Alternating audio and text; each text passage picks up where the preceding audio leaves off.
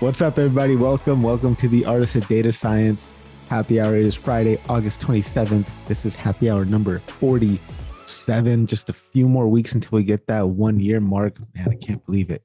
How awesome the community has grown in just under a year. Hopefully, you guys got a chance to check me out on the great and powerful Ken Jee, his podcast, Ken's Nearest Neighbor. Uh, I was on that, had a great conversation with Ken. Um, please do tune in and let me know what you think. Hopefully, you got a chance to tune into the episode I did uh, with Jeffrey Lee. Released that earlier today. Uh, if you have not yet listened to it, um, I think you'll enjoy the opening sizzler. Jeff uh, drops a freestyle rap for us at the with a pretty sick beat in the background. So hopefully you guys get a chance to tune into that. Um, yeah, man, I'm excited to have all you guys here. So I was uh got a I got a question here that I want to open up with. Um, so this is kind of inspired by uh, one of my friend Shantana's post. She made a post earlier today, friend of the show, friend of the happy hours, and Shantana was talking about how she had uh, made a blunder with respect to interpreting a histogram uh, during a meeting and during a presentation. And it was funny because just a few minutes prior to that, I had made a flub as well. Uh, I was doing a bit of prospecting, as it were, trying to get you know some people on podcasts for paid sponsorships.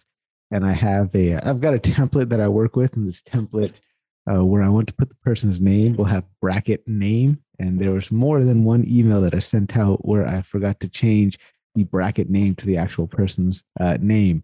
So I'm wondering, what's something that's just super derpy that you've done this week, and what's your reaction to that been? What's your reaction to your derpiness been like? Uh, let's uh, let's go to Eric for this one. Derp here. Well, I guess second derp. Uh, so I actually just just earlier today, I was working on a dashboard to deliver, and I met with the stakeholder. I was like, "Yes, I was super stoked, ready to go." And he looks, he's like, "On the third row, says zero minus fifty is thirty-one." I was like, well, crap. so like clearly like there was like this like glaring error of basic arithmetic where I had just forgotten to change one field in Tableau with another uh, when I had recalculated it. And uh, fortunately, you know, I my my reaction has just been like, oh crap, all right, well, we're gonna dig into it, you know, and I just kind of just own that I feel kind of stupid and then just move along with it. And you know, people are, I think when you when I own feeling like a goofball, I think people are less like I mean they just like kind of roll with it, you know. Yeah, I like that. It that happens. I like that kind of uh, reaction to just like yeah, shit happens. Um, so hopefully, you know, some of those people that I was prospecting, uh, hopefully you'll still consider uh, my proposals. Antonio, what about you? What's something derpy that you've done uh, this week? Um, I, I get familiar. I'm very familiar with the situation that you're in, where I tried this like automation. I'm like, you know, I was like going down a list of people I wanted to connect with, and I was like, like I'm going through this, and it's gonna take me like you know like 30 minutes to just go through this list. I'm like, why not just automate it? This site says we can do it. And the same thing with me. It says, hey, like first name, and I put instead of the brackets, I put the parentheses. So now people are accepting my LinkedIn request. And it feels so stupid because it says, hey, first name in parentheses. I mean, people are being nice enough that they're not saying anything about it, but I feel so bad. So I've sometimes I've just been like just laughing, just continuing the conversation. Like I this never happens. Like, hey, you know, because I do genuinely want to like meet these people but it was just very time consuming. So I start, I just start continue the conversation. Yeah, like you want to tell me about like what got you into data science and things like that. But I'm definitely, definitely can relate to, to you. Um, the other one I think that I have, and it wasn't this week, it was more of um, happened when I when I started. I was working in fraud analytics. I think this is it always makes me laugh because, and I think it's a it's a good lesson is I was doing some kind of fraud stuff and stopping some kind of like fraudulent emails. And I did analytics on it and I stopped. I forget what the number was now, but based on my calculations, I went up to the senior manager, like all cocky and stuff, you know, just fresh out of college. I was like, just saved you four hundred thousand dollars, and I've been here like you know like a month. I've been working on this for like you know you know compared to how much you're paying me, I'm I'm I'm doing this company huge like you know gains." And he's like, "Impressive. Let me let me look." And he takes a look at the numbers. And I thought that for every like email I was saving, I was saving him like 0.04 cents, like 0.04 cents. Well, it turned out for every email that was saving, it was costing, I was saving like 0.000000004. So when we ended up calculating it correctly, the project I worked on for one month and I got so cocky about, I ended up saving the company about four dollars. and then, yeah, so he's like, "Yeah, thank you, Antonio. I, I'm gonna go buy myself a Starbucks coffee now with all this this money you saved us." So since then, I, I just keep quiet. I don't take credit. I don't take blame. That's a good one, man. Young, young cocky guys, just like, yeah, look at all this money I'm saving you. Yeah, especially when I was coming out of college, I thought like, oh my god, I I, I know two months of data, like I'm killing it. Russell, what about you? And uh, for everybody joining in on the live stream, thank you so much for joining in. Everybody just coming into the uh, Zoom room here. Thanks for coming into the Zoom room. Question we're opening up with is what's something that you've done that's been super derpy this week? And um, what was your reaction to that? Uh, so happy to uh, to have all you guys share. So if you'd like to share, go ahead and let me know uh, right there in the uh, in the chat. And um, also, if you have questions, let me know wherever it is that you're watching, whether that's on uh, that's on YouTube or LinkedIn or right here in, in the Zoom room, and I'll add you to the queue. Uh, let's go to Russell uh, Russell? Are you uh, able to? His his uh, his audio might be going through some issues. Um, how about Manny or Abe? Do you guys want to share something derpy? Super super what derpy? Super derpy, man. Just derpy, like a, a silly mistake. Just oh, um, in like the last hour or no, last week. I guess the last hour counts as part of uh, the week, so so that that works as well. Like any in in regards to like just anything or data related. Uh, just regards to anything, like I was talking about how earlier I was trying to do some prospecting. So I was sending out emails to people trying to see if they want to do some sponsorship for the podcast. And I, uh, I have a template that I use. And instead of, you know, changing the bracket name, I left it in more than one email uh, as opposed to, to, changing it. Yeah. So, That's derpy AF. Yes, that is. That's quite derpy. Um, what did I do this week? Uh, I don't, I I always drop stuff and I'm clumsy when my wife tells me not to break stuff. So that's like that's like every day though. Manny, how about you? nothing that I can think of right now. This week, I'm off. Uh, I'm transitioning jobs right now. So a few weeks ago, though, I did mess up a.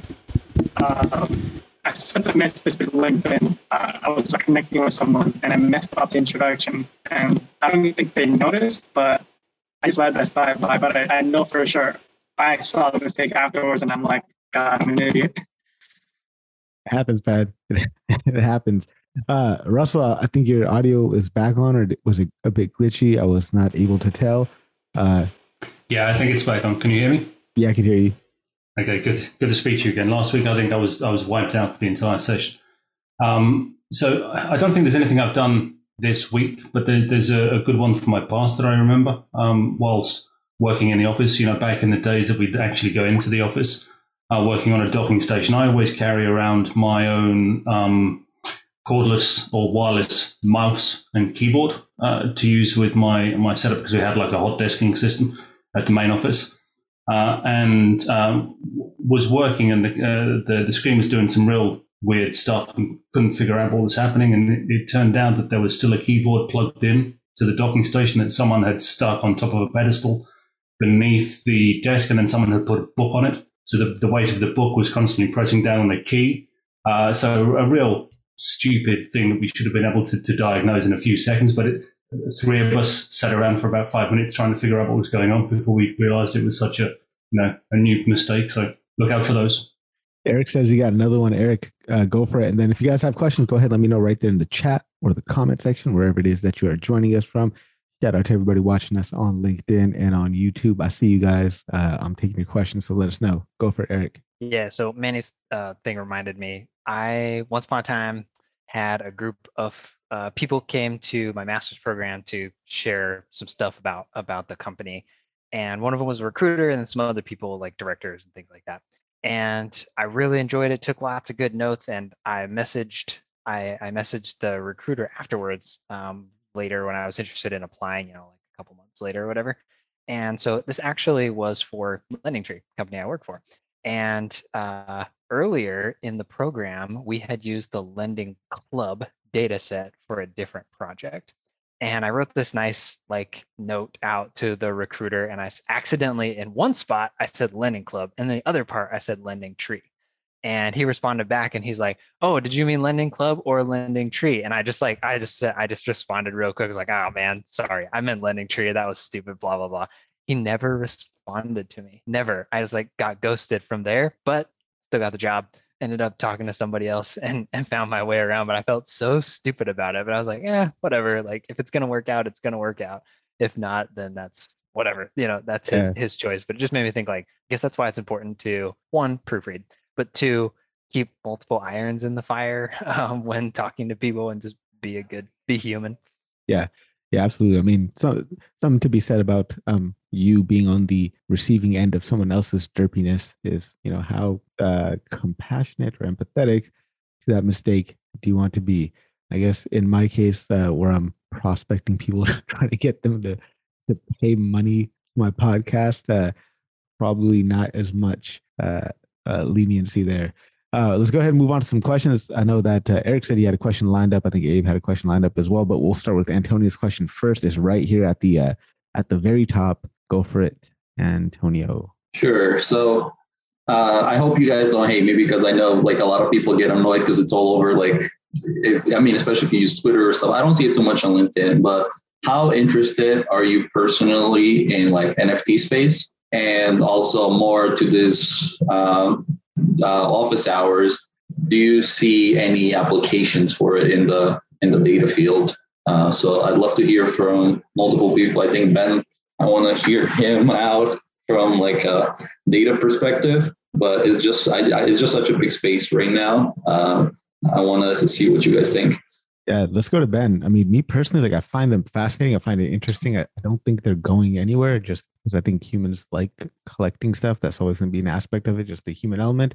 Um, I don't know enough about them to comment on the data aspect of stuff. I was, you know, interested, intellectually curious about blockchain for a while, but I had to deprioritize that for, for other things. But uh, let's go to Ben and see what Ben has to say. I think you're on mute. Oh, Ben's having some audio issues. Um, while Ben comes back, does anybody else have any uh, thoughts on NFTs? You can hear me now. Okay, I, had to, awesome. I had to push the on button on my on my microphone. Um, so I, I have a project in Q4 that I'm hoping to get approved where we would be producing an NFT just for fun, but like an an AI produced NFT, which other people have done, but we'd like to take it to the next level as far as practical applications. I haven't put my hands deep into it to have a strong opinion a lot of the stuff I do is more like marketing stunt with a some MSG of AI sprinkled on. But anyway, I'm curious what other people say. Yeah, same here. Speaking of marketing stunt, uh, how was that crazy expedition you went on with the fly fishing? Anything interesting I'll, I'll, that? I'll, I'll post a video in the chat. So I went last Saturday, and the hike is twice as long as I told everyone, which I think is hilarious. And it's not moderate; it's strenuous, uh, which I think is also hilarious. So but yeah, we're still going forward. So got an awesome videographer, photographer. It's going to be an amazing shoot. And I'm doing testing this weekend, like technical testing on the doability, uh, filming, you know, teaching an AI system to predict if you're going to catch a fish. So yeah, I'm super excited. excited to see what comes of that because that sounds very, very fascinating. I love. Yeah, I'll post a link in the chat. I think when you guys see like the footage of where we're actually going, you'll realize why this is insane. Yeah. Which yeah.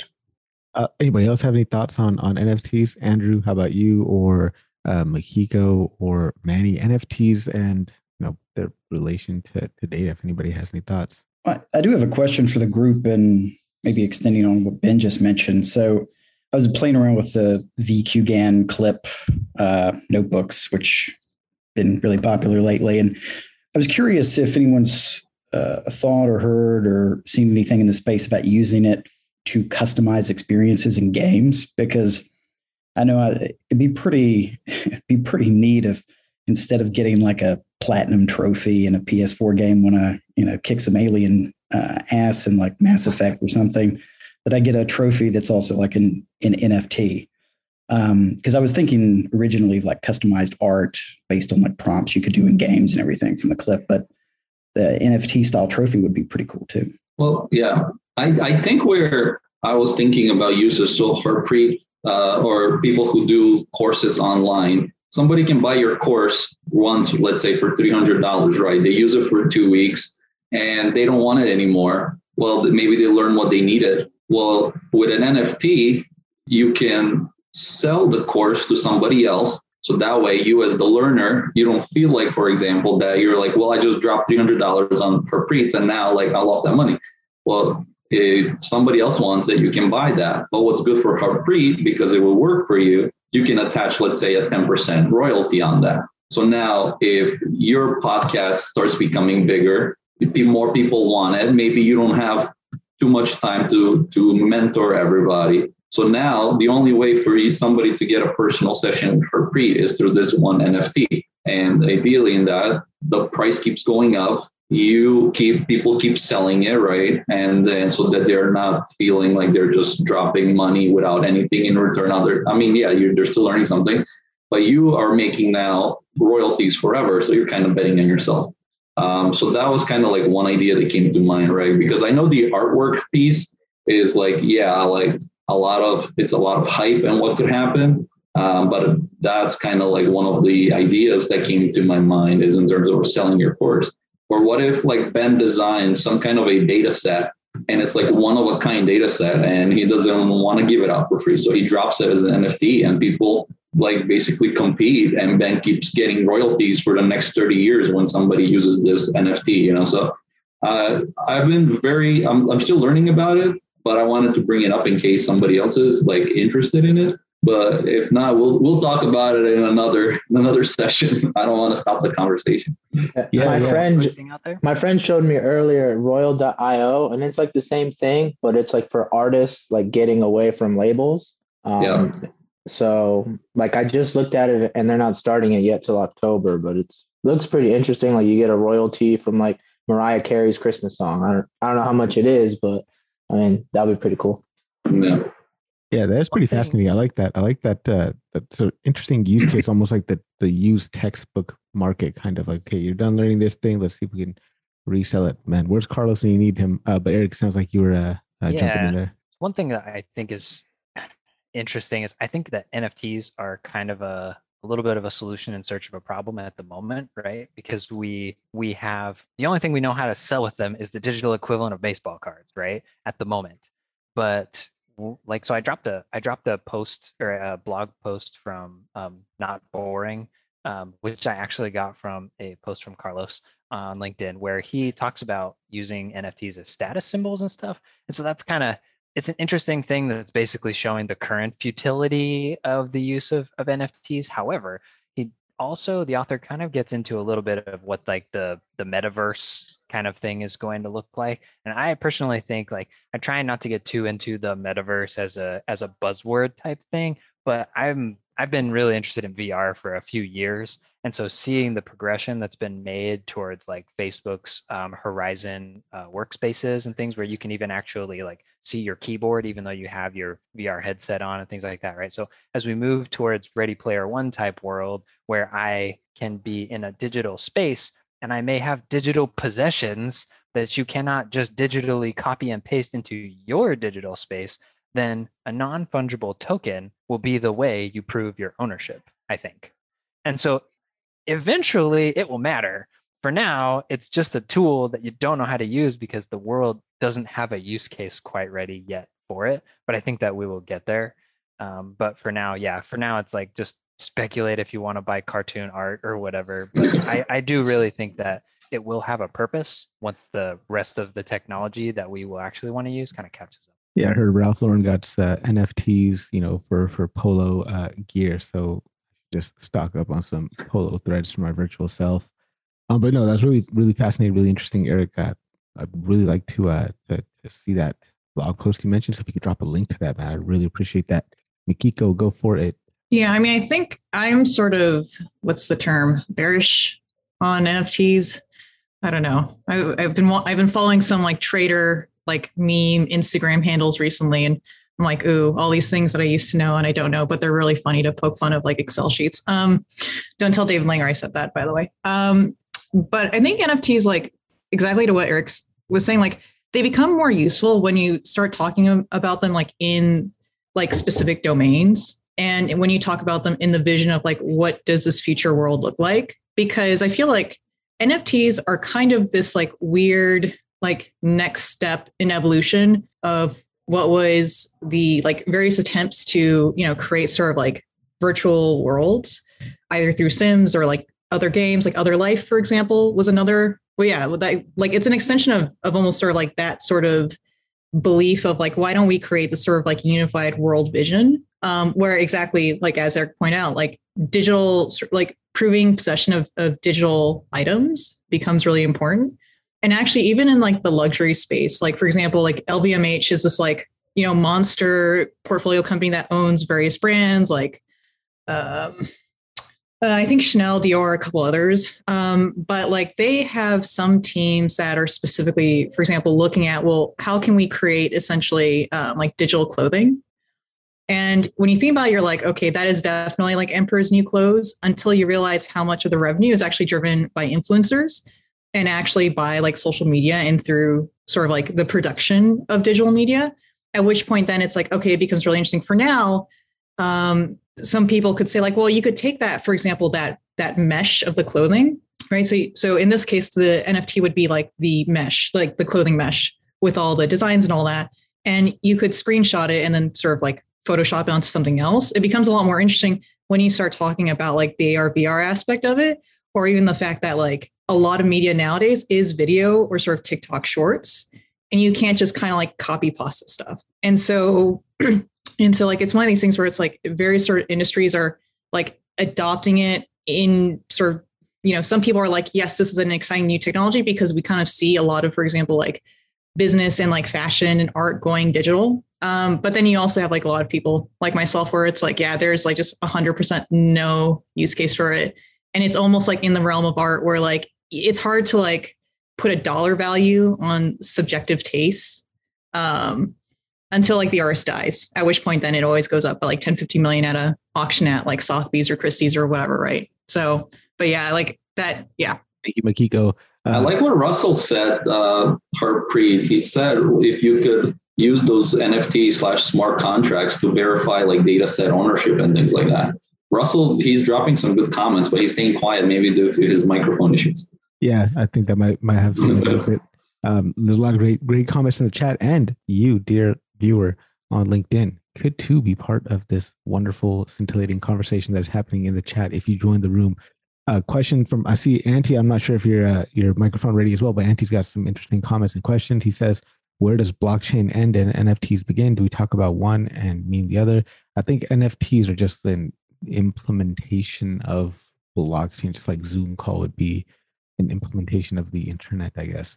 I'm not sure if I'm saying that right, but I hope you kind of get what I mean. Uh, ben, go for it. I, I was just I was laughing because Mikiko said something important uh, that I've I've thought about with these a if you have a like AI artists in the future that are quite good, the AI artist in the future becomes more interesting when you destroy it so imagine like you're you're training this system with all of this compute and you generate this piece of art and then you intentionally destroy the system.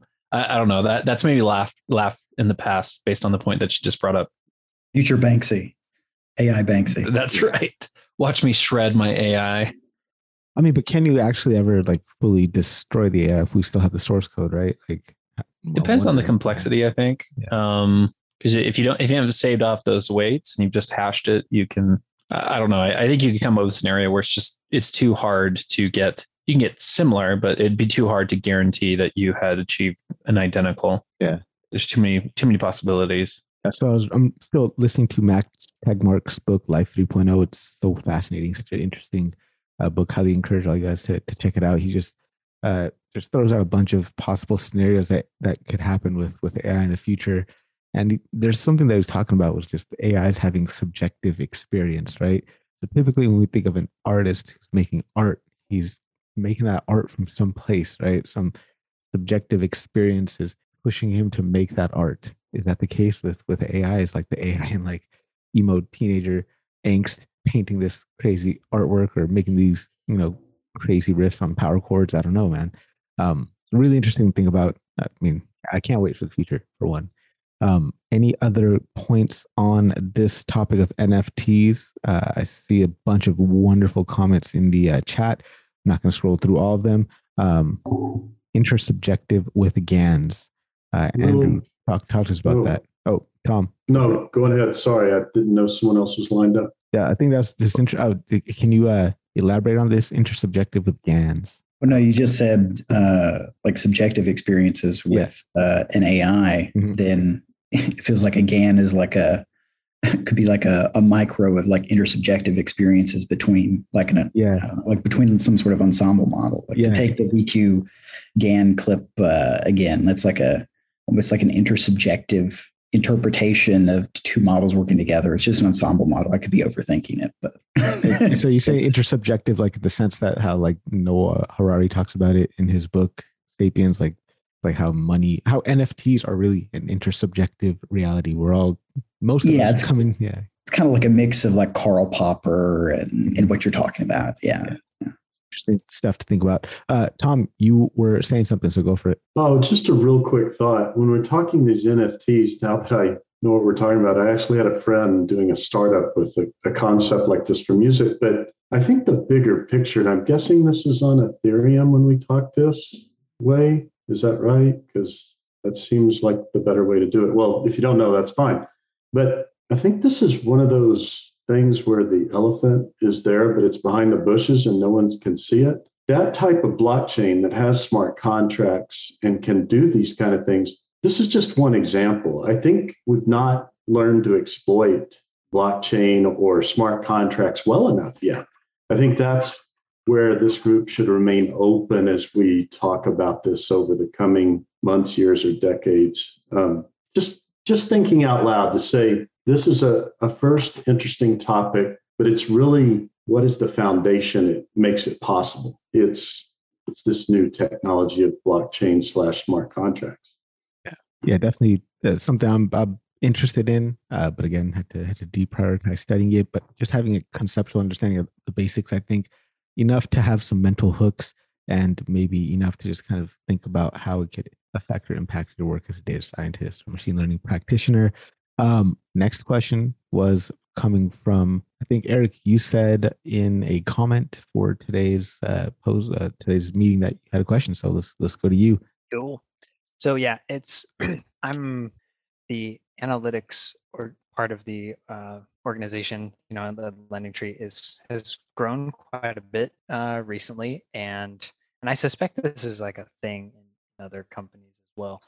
I'm just curious to know what different people have experienced, whether you're on the you know uh, more tenured side of it or the new person coming into the company side of it, from uh, like just from like a, a SQL, just like a SQL standpoint, not like trying to get to know some code base of like functional scripty things, but just like how do you what are kind of your best practices for sharing starter material? Do you use Confluence? Do you use GitLab, GitHub? Is it kind of like a, you know, to use a Star Wars metaphor, is like a Jedi where everybody has to build their own lightsaber? You know, it's like here I'll kind of tell you some stuff and you go out and build your own starter queries, or you know, what what tools have you used and what what's most successful and yeah, just kind of open ended on that. Yeah. So from my experience being, you know, a founding member on two data science teams, like uh, when I was at Bold, we did use Confluence, just a nice little wiki, and just really started outlining stuff and outlining the work that we are doing um, with a focus on the future. Like, okay, here's some important things. Here's where they live. Here's what these things mean, and just documenting all of that. Um, and then we'd have like a consensus. Like we'd, we'd submit submit it on Confluence, and then somebody has to to review it and approve it uh, at Price, I was doing everything inside Teams. So we had this really comprehensive, built out this really comprehensive wiki on Teams. And it was just, you know, being a foundational founding member of a data science team, it was a lot of best practices for like, okay, this is how we're going to structure our repositories. This is how we name our files. This is how we're going to work through data science problems. It's going to be a pipeline or workflow. Um, and, things like that. I'm not sure if I'm answering your question, uh, Eric, but I'd love to hear from uh, from other folks. And I guess we could start with uh, Antonio, and then maybe go to uh, to to Mikiko or or Ben. And if anybody else would like to chime in on this, by all means, let me know, and I'll go ahead and uh, add you to the queue. I see Joe is here. I did not notice Joe is here. Uh, Joe would love to hear from you uh, as well. But let's start with uh, Antonio. Yeah, sure. So when I was on the BI team, what we did is we wanted to get the non-technical folks involved. And we already were we were running Teradata SQL, right? So you can be running SQL Server, whatever it is. And we created like uh, six six lessons from beginning to advance in like PowerPoint slides. And first one is basically like, okay, just what is a database, um, and how to like how to download SQL and how to get access to it at work. And then afterwards, we created trainings off of the basic tables that we use, like customer tables or employee tables that we were working with. So it was um, kind of like them through and with real examples. So it's like, hey, if you ever want to look up customer information, don't go to the BI person. You can actually open SQL, you do select star from this table and open that. So and progressively kind of like make different kind of videos. And then we we put those videos like on a like on you can put on a confluence page or we like on a shared network. And afterwards every time somebody wanted to learn sql just send them the videos and let them learn. And what we also did at the end of each one there would be like you put like a couple practice problems if they want to practice. And once a week on a friday between like let's say the hours of like one and two we host the office hours so that if anybody uh, wasn't sure they have any questions, that one hour a week they can come in and ask questions. So and it was it was it was pretty successful. So cool idea. Uh, ben, Joe, or Mikiko, any any of you guys want to chime in here?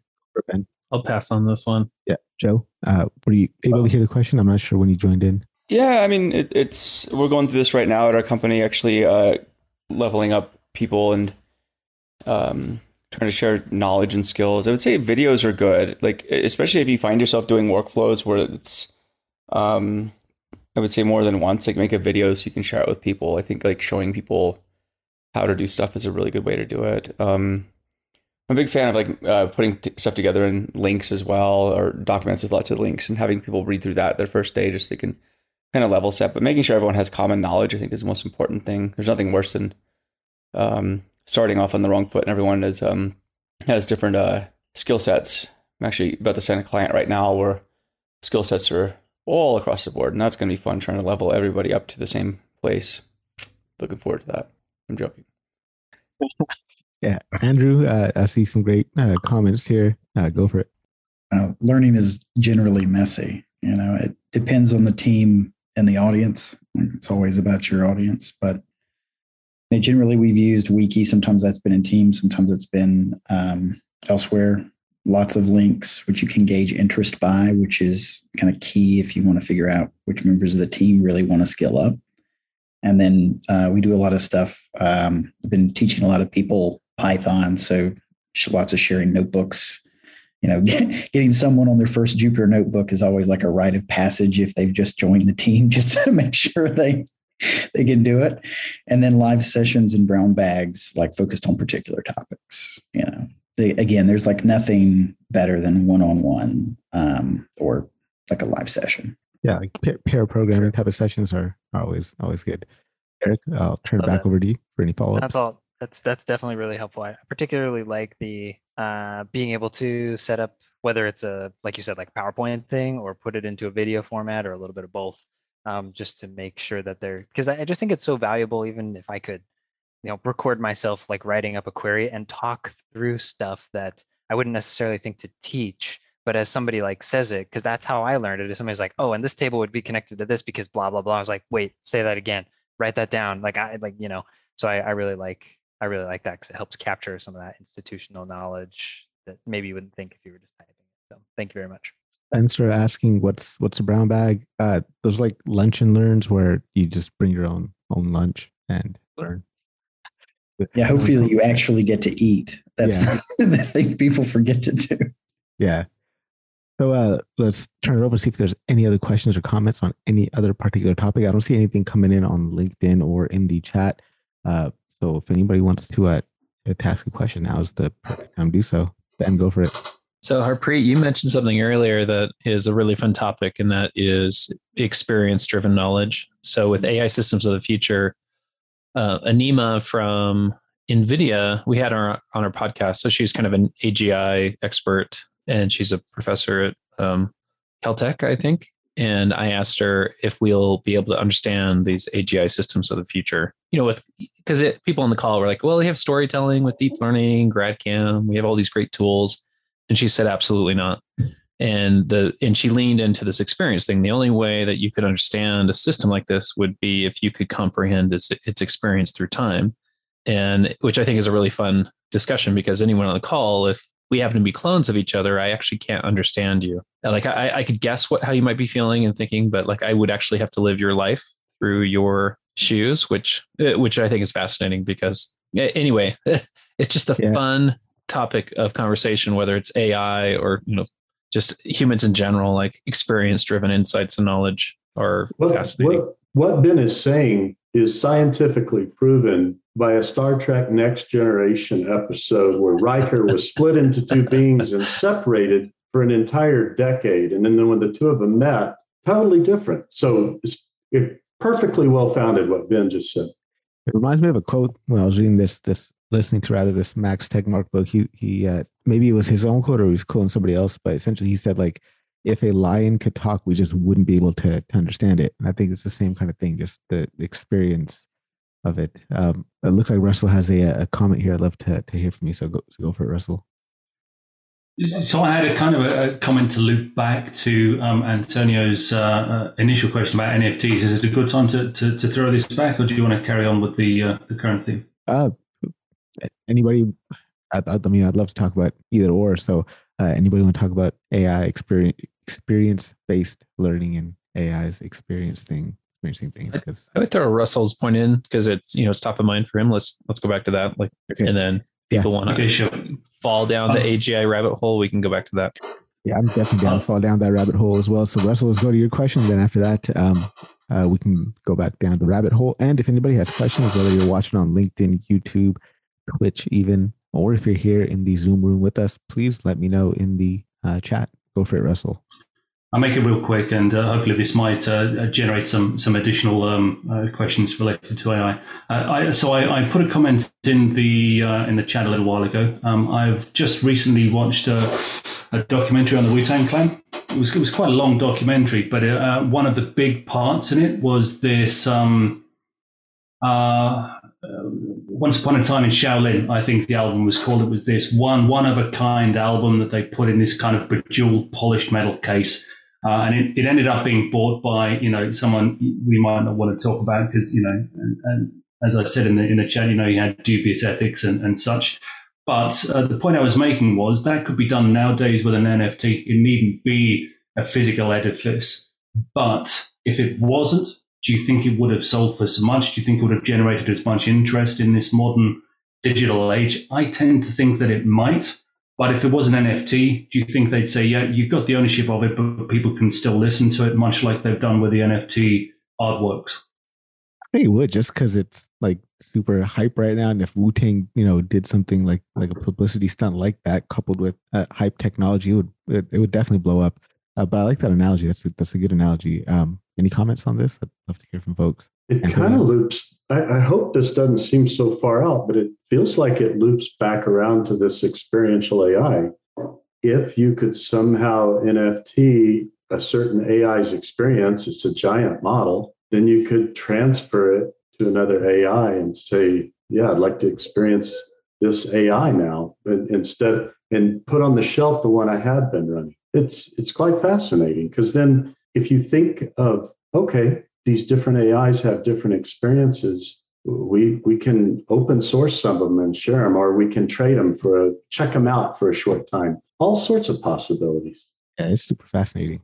Uh, I think the the Wu Tang Clan doesn't matter if it was electronic or not. I think it still would go for that much. It's like it's like a first edition copy of a book, right? Whether it's electronic or not, is yeah, you can have 10 million people who read it but it's that human thing in us who we want, you know, like as a social status or something that really, hey, I was like the first one, or I was the only one who has this official first release uh, copy.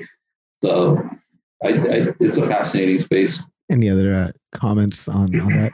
Uh, Albert, were you saying something? I just started lip move, but um, I don't know if you're talking to us or. No, sorry about that. I'm uh, financing a car for my son. So yeah, yeah, no problem. Uh, anybody else? Uh, discussion on this NFT topic? Does not look like it. Uh, let's uh, let's move on. If anybody has questions, go ahead. Let me know. If anybody wants to comment and carry on uh, on the thread that that uh, Ben had unraveled there. Ben, talk to me a little bit more about that. So we're talking about, I guess, kind of reframe the question in in a way that would be easier for a dumb person like me to understand. Yes, and me. yeah. Um, well, I, I guess you can think when you when you think of conscious AI or sentient or AGI, there's this continuous scale.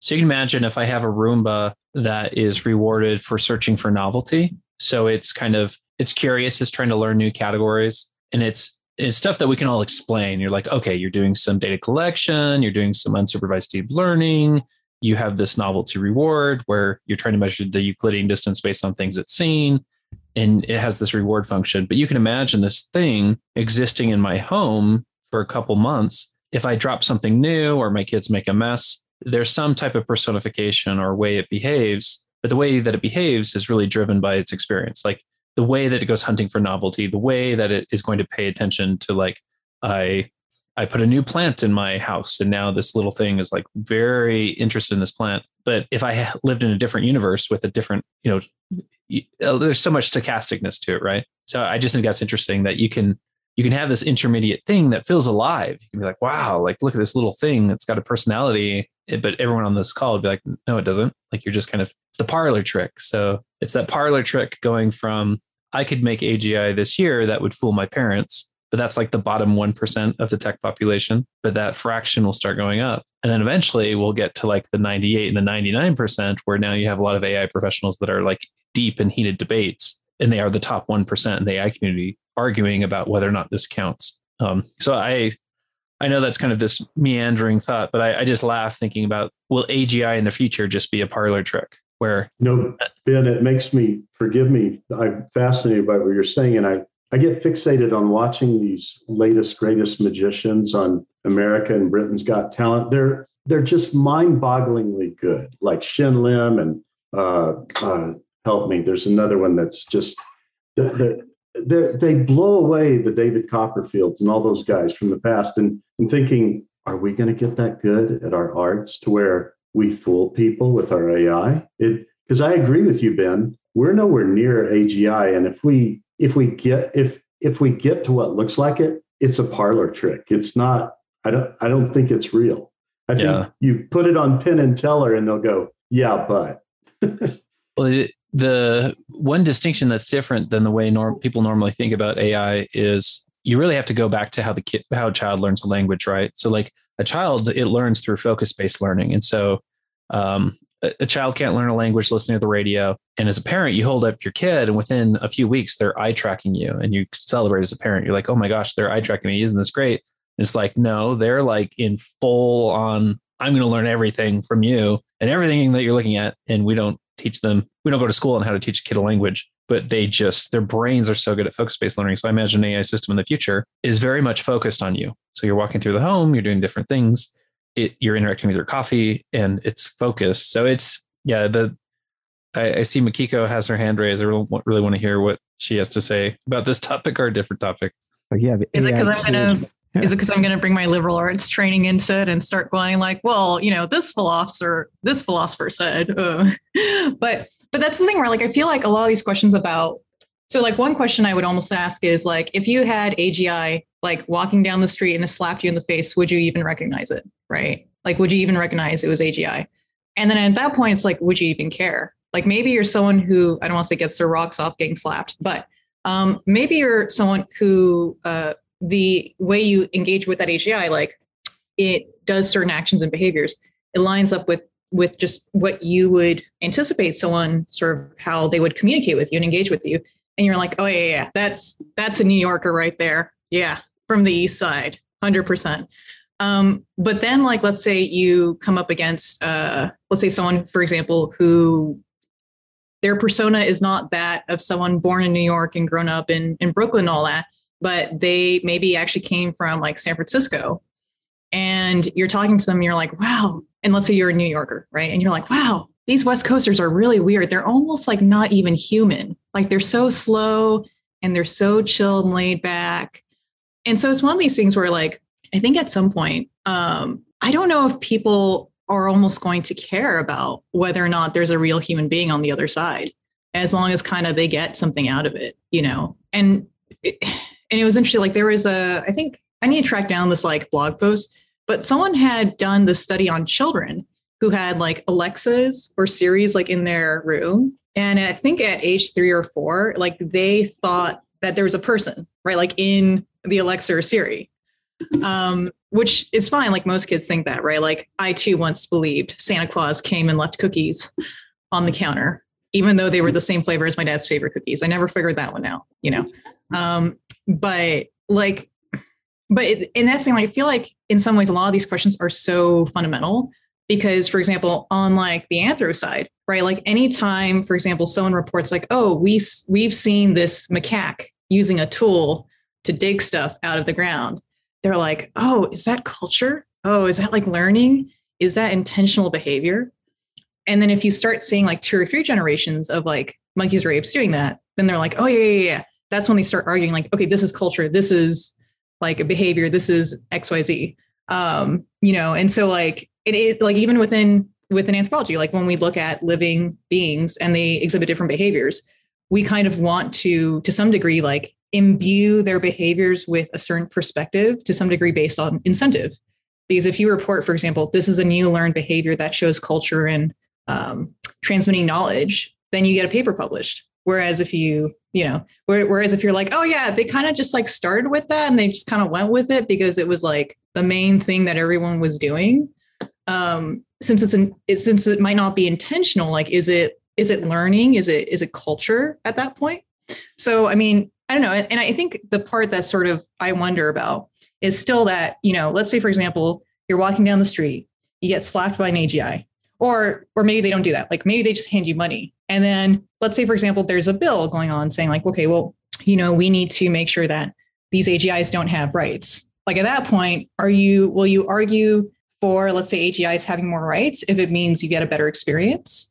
Or do you kind of stick with the like what is was human, you know? Sorry, I think about this a lot. Yeah, liberal arts background, right? I mean, how, how do we define intelligence? I guess I guess that would be something to uh, get on equal footing to make sure we're talking about the same thing, right? So when we talk about intelligence, what what is it that makes something intelligent? I guess you're able to acquire new knowledge through experience. Okay, so yeah, yeah there's there, there, there's some very dumb things that are intelligent. Yeah, like, I think too the ability to conceive of things never thought of and actually get them to work. Uh, machines can't do anything like that right now. By the way, the zone we're entering in right now, here verbally and in the chat, I keep asking people if you want to talk about AGI, can we ask the right questions so we can try to begin to get somewhere together? I feel like this is the first group of people I've been with that started to approach that right now at this moment. Thank you, Tom. Um, Andrew, what do you think? Love to hear from from Andrew here. Uh, if anybody else wants to chime in here, definitely go for it. Um, but yeah, like that, that's just so so. They're saying the ability to uh, learn, acquire skills. That's kind of like the the Oxford de- definition of of intelligence.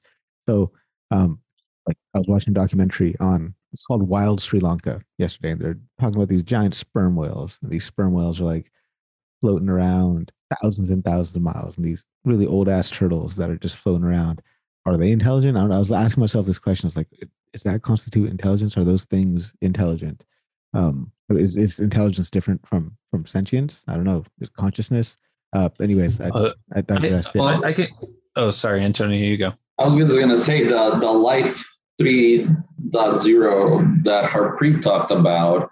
It goes like if AI is running the world, how can we know or understand that they are going to like they're going to create some future that we won't even understand so how can we be sure if it's good or bad for us like it can have some kind of a concept so advanced that we're gonna be like, what the heck? I thought this was good for me, and it might be good for us as humans, but like I don't know. I just think those things can can learn so fast in theory and like advance so much that uh, we'll never be able to comprehend. Kind of like, but does that become like I don't know? Now that like you're driving me down, it ends up to me as religious because you know how this like everything happens for a reason, and you so you know if you're religious, you're like okay, God, like this, there's reason why this happened well then does the ai become god that you don't understand and everything that you're doing is like i don't know the ai god said I, this is should happen and it's happening so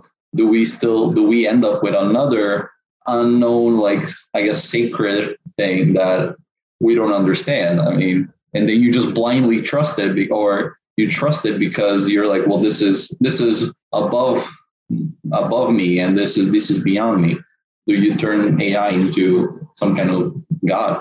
There, there is a topic about AI religion, and exactly that point, Antonio, because the AI in the future will be so complicated, so complex. You will have a fraction of humans that align in worship that, and I think there already is an AI religion. I, I'm not part of it, by the way. Our, Harpreet is going to say real quick to um, intelligence. It's nice to think, think of that as a continuous scale. And so when you look in the animal kingdom, the dumbest layer of intelligence is you're hungry. And then you go above that and you can actually have fear, like you're worried about something else hurting you. And if you go up through all those layers, I almost like thinking of the brain as like a, an onion or like, you know, these layers. So if you go up all those layers, you then get to, you look at dolphins and elephants and people where we are social creatures and we share, we share experience, we have language, we um, have empathy, compassion. You know, a member of our tribe dies, we actually care. Where I argue, like a shark who has you know a very small brain, probably doesn't give a crap about like, oh my, like um, dolphins and elephants will actually show, um, you know, they they will show grief. Where you know, imagine like if a shark watched its friend get cut up, it could care less five minutes later. Um, not that I know what a shark thinks, but you look at like the size of the brain and the behavior. So if aliens came to Earth, they of course would be more intelligent than us because they were able uh, you can think of like a two dimensional scale, uh, your understanding of space and time. So humans, we understand, we hopefully we understand time further than other animals do. Like the, we actually can have conversations about where we're going to be in three years, or are we going to go to Mars? But if aliens come here, they're naturally they should be more intelligent than us because they've been able to, you know, make this jump. But it doesn't mean they're necessarily conscious um, I, I, don't know. I guess that's a really weird thing that people could kind of throw back on that sometimes we think consciousness is a required check mark for things that are very intelligent, but you have all of these different elements. Um, anyway. Uh, let's go to, to, to Andrew here. Just such a fascinating conversation. Um, I uh, want to go back to like one of the earliest memories that I have, like when I'm always thinking about what does intelligence mean? What is self awareness, sentience? which I've thought a lot about because I'm a huge Star Trek fan. So like Thomas. Um, I think back, I was in a math class, and I think I was in, might have been second, third, fourth grade. And for the first time, I remember realizing that the young woman who sat in the seat in front of me had thoughts in her head and had goals that were individually distinctive from mine, and that they deserved respect just as much as my own like actions and desires and outcomes and mind drives. And that quality of there's a self awareness, but then there's a leap to also empathy and I don't want to go into like the area of like human dignity. That's not right, but that there's um, uh, there's something special in like the diverse perspective, the diverse like self awareness that different individuals have, and like that's that's the thing where I get into boundaries like sentience, self awareness. I can kind of see those being translated in like the evolution of certain things that we're conceiving now. But the empathy concept, the allowing another uh, intelligence to give it the deference that its objectives are just as valid as mine. That's where I get into really like complicated moralistic territory that I don't understand. So I'd be interested in anybody's perspectives on that uh, anyone take a stab at this? This is a definitely interesting conversation, and um, I love it, yeah, Andrew. Yeah. I don't think anyone in any AGI conversations I've heard has touched on. Hey, will a group of AIs seek to form a community and benefit from one another? Now that's next level AGI thinking. the empathy part too. Will they want to empathize with us and will they appreciate that we brought them into existence if we even can create AGI, by the way? But it, it's a fun thought experiment. Will they care about us as their creators, those that help them maintain and get to where they're going? Will they pay it forward and help humanity? These are, you would hope so. Yeah, would would it be able to do like perspective taking? Would a artificial intelligent artificially intelligent system be able to take the perspective of somebody else to to understand their goals? Uh, Russell, go for it. Uh, Russell, I believe you might be frozen. Yeah, right? yeah, no, sorry, laptop was just going a bit slow. Uh, off mute now. Yeah, um, so I think uh, uh, I think Eric and I had, had, both put a couple of comments in there in response to Ben's um, initial statements that that you've then discussed uh, uh, since. Um, so I said I, I, think there are different levels of intelligence, um, and I would I'd maybe classify some of the stuff Ben was talking about as instinctual intelligence, so the stuff that you're born with. You know, move away from the cold, um, move away from loud noises, don't eat things that smell bad, you know, that type of stuff. You don't really need to learn that. You, know, most um, most organic beings, um, be it you know animal, human, or uh, on this planet, know those things. They're born with those things. Then there's uh, like an autonomic intelligence, which is kind of you know it's your brain making your heart beat, your your lungs breathe, or, or your your your chest muscles move to to to make your lungs breathe. Essentially, um, so you don't need to think about this. Your your your body, your your brain is built with that inbuilt intelligence, so that you don't die essentially. And then there is kind of conscious intelligence, which is the stuff that you need to learn. You need an experience to build upon this. The other two are there um, in your DNA as you're born. The conscious level of intelligence needs to be experiential, needs to be learned. And that's going to be the stuff that's the most difficult for AGI so for say a uh, an analog for instinctual, we can probably program that into the into the model. Um, and autonomic again can be programmed into the model, uh, but the the experiential I think is going to be more challenging. And then uh, just touching on to what uh, Tom said most recently with the empathy, I'd love to to see that working in AI, but I'm not I'm not that hopeful. I, I mean, we might be able to, as Ben was saying, um, you know, paint something prettily to replicate an analog of empathy, but I don't think it will be true empathy. I don't think we'll be able to get a model that will empathize either with another model or with a human being. Um, I'd love to see it, but I'm not. I'm just not seeing that we're we're even close to that yet. You could do a parlor trick, uh, which mm-hmm. is which is cheating because you've intentionally demonstrated some type of emotional capability or empathy that is done to convince an audience. It's not, but you guys would see right through it that you're um, I, this is a terrible thought, but I love terrible thoughts. So to throw out to the group, you can imagine that this would be possible, maybe in the next couple years, to do a keynote talk. So imagine me on stage. I'm giving a talk, and I'm saying, I have taught AI to learn to speak English just through experience, and it's been able to learn 15 words. Like that feels possible, right? Like just 15 words. I'm not talking about 100,000 words, 15 words. And I'm on stage and I'm showing, I'm demonstrating this, and it just mimics it back. Dada says dada. I say mama, says mama. And I have, and I explained to the audience how I taught the system, how I interacted with it in my kitchen over six months. And when it would make the right sound, I would smile and I would say a lot of things to it. And when it would get close, I'd smile at it.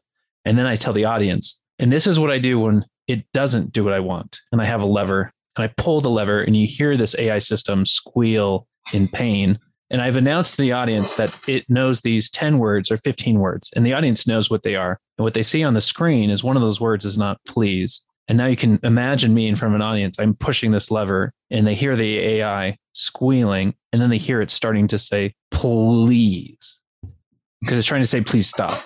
And you can imagine an audience would be in complete panic that this is this thing that there is something there. And you guys would know that i had just engineered a very selfish or not a very like kind of an evil trick. Like i've kind of the empathy and, and i like how you bring up empathy russell because what's happening? The empathy of the audience is rushing to save this thing in a box which they don't know what it is but they think it's trying to say please which uh, i don't know why. Does it is anyone else's brain that weird that they're they're thinking of like terrible tricks to panic an audience on agi i think it's I'm amused by the idea, but I know it's a terrible thing to do. like the uh, the ghost in the machine type of thing. I uh, put a link here. I think it's Joscha Bach gave this talk. Um, definitely that conversation he had on the Lex Fridman podcast, super interesting. Uh, Joscha Bach, Lex, Lex Fridman, uh, first and second ones are really really good. Um, so so you're essentially you, you're teaching your system by punishing it for not doing the right thing, which is essentially how machine learning works right now, like at the base level. Like we don't really teach machines to do the right thing. We teach them what not to do by penalizing them. You just don't hear the pains of the loss function Yeah, delta. yeah, yeah. But maybe yeah. that'd be a good thing to add to your deep learning and models when you train them that the AI is in this pure agony. And then as it kind of fixes that loss function, it's like breathes a sigh of relief, like, ah, like that, that, that'd be a good way to train a model, right? can't the agony be already reflected in like the uh the heat being produced by your GPU as it's trying to calculate the the right weights and biases? I maybe I my brain is running wild with like all of these terrible things I could do in my basement where my kids are like, Dad, what's happening upstairs? Don't go down there. It'll take a few hours for the AI to settle down. It's like a like uh Omelas. Ever ever read that dystopian story about the Uh-uh. the one child who's it was like Salem. Oh my God, yes. That Yeah. was in my econ class in high school. Yeah. That was terrible. is the, the the one child basically you get utopia but somewhere deep down in a basement there's one child suffering so everyone else can can have a utopia um and you know it's interesting ben you went down that line when you said you had a parlor trick i thought you were going to talk about like you know engineering the ai to have like some sort of proclivity towards collaboration and therefore like empathy and engagement would be kind of helpful for its general directives but you went dark man Uh, uh, that's what a startup will do to you. Sorry, it, it ruined for life. Well, it's it's funny because I honestly I feel like after a couple of years now of just watching people do terrible things with like random forests, I I really kind of wonder if we could even I mean seriously awful things. I'm like you're doing this with like just some very simple like essentially numpy like arrays and manipulating them to like ruin people's lives. Um I I kind of don't feel like we'll ever actually well okay so I guess so if we created an, an AGI, right, that was super altruistic and you know all these good things and yada yada yada yada, like would it really actually be human at that point? Um, and maybe this is a cynic in me, where I'm like, I don't know if we can create something that, like, in order to create something that is human, I think we would have to include some pretty like awful things in there. Um, and I don't know if we really want to do that or if it's meant to represent the best of what we really kind of could be. Um you know even things for example like uh, and this is why like i shouldn't have even like gone on to linkedin. Um you know like with essentially what's going on like in afghanistan right now people have very strong opinions on you know many multiple angles of that situation and i think one of the like most heart-rending comments i read was basically like why do people even like because airbnb had announced that they were going to support temporary shelter uh, for some of the refugees and a lot of people had I had seen in this one comment thread were basically like, well, why should we? Like, why should we help them?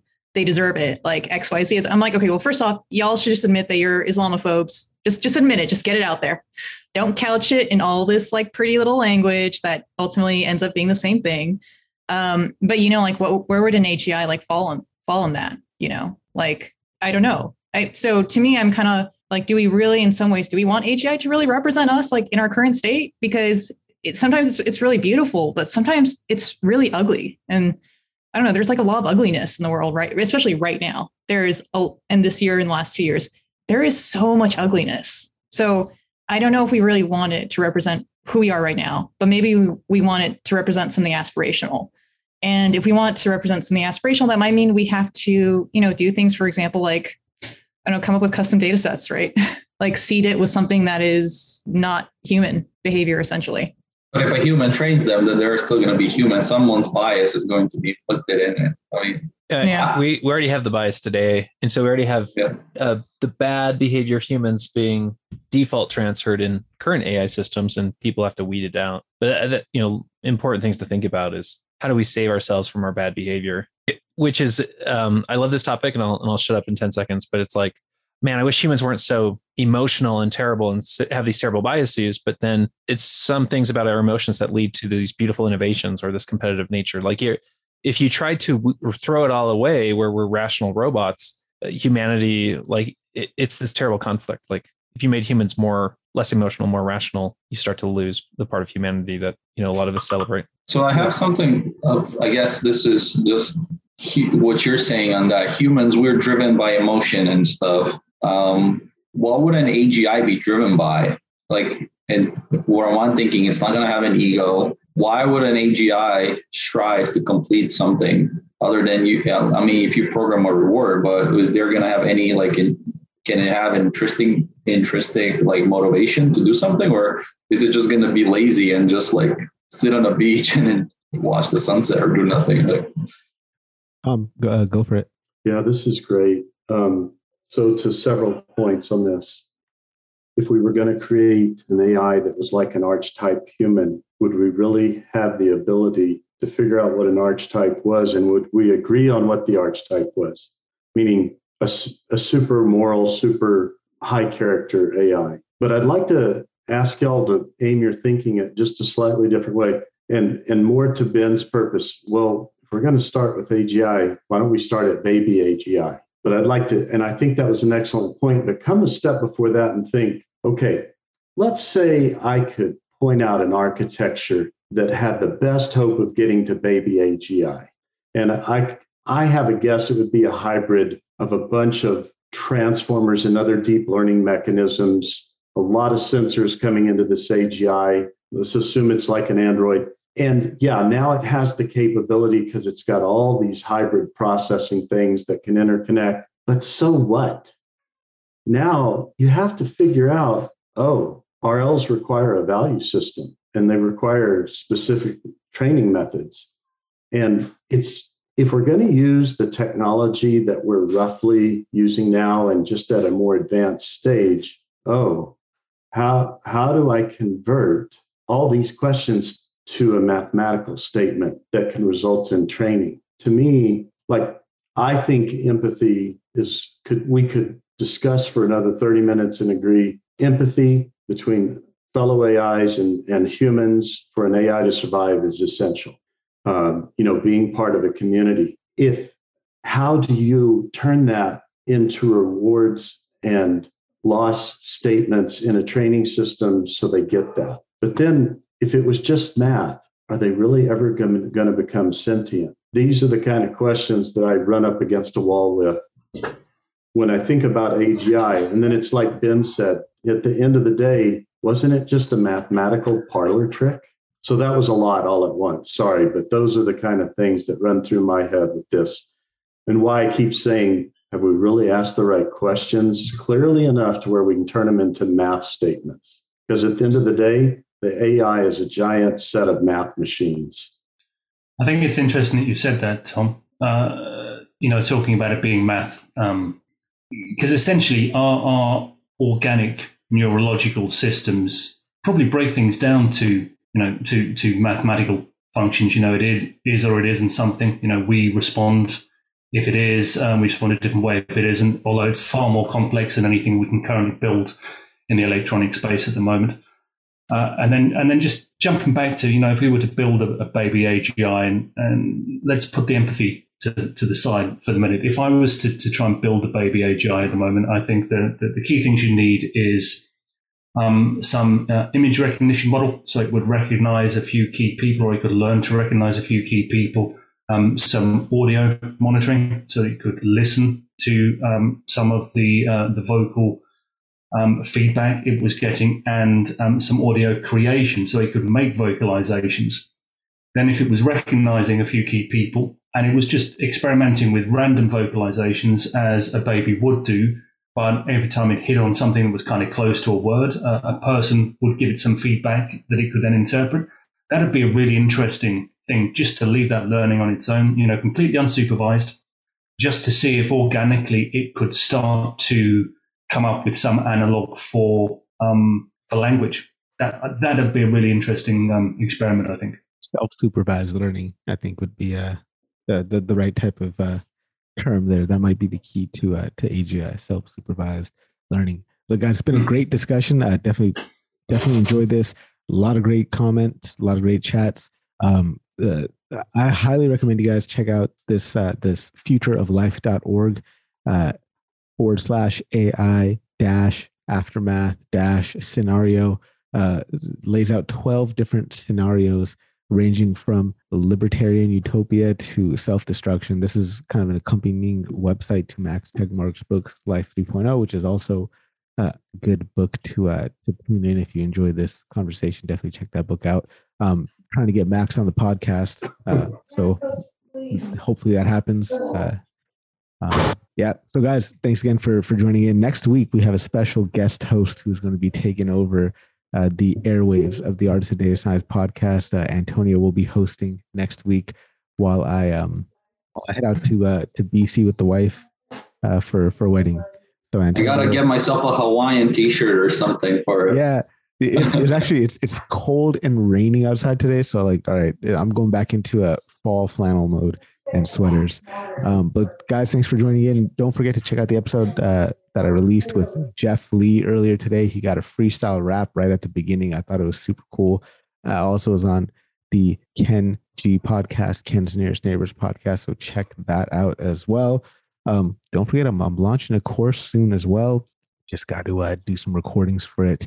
And it's all about uh, how to essentially become an employable data scientist. We're going to talk about how to manage yourself, how to think like a scientist, how to think like an engineer, how to think like a business person. So I'm excited to uh, to start recording that stuff and getting that course out there.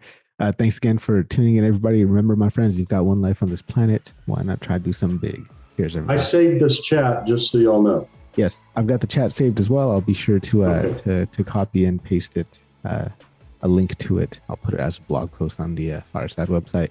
All right, guys.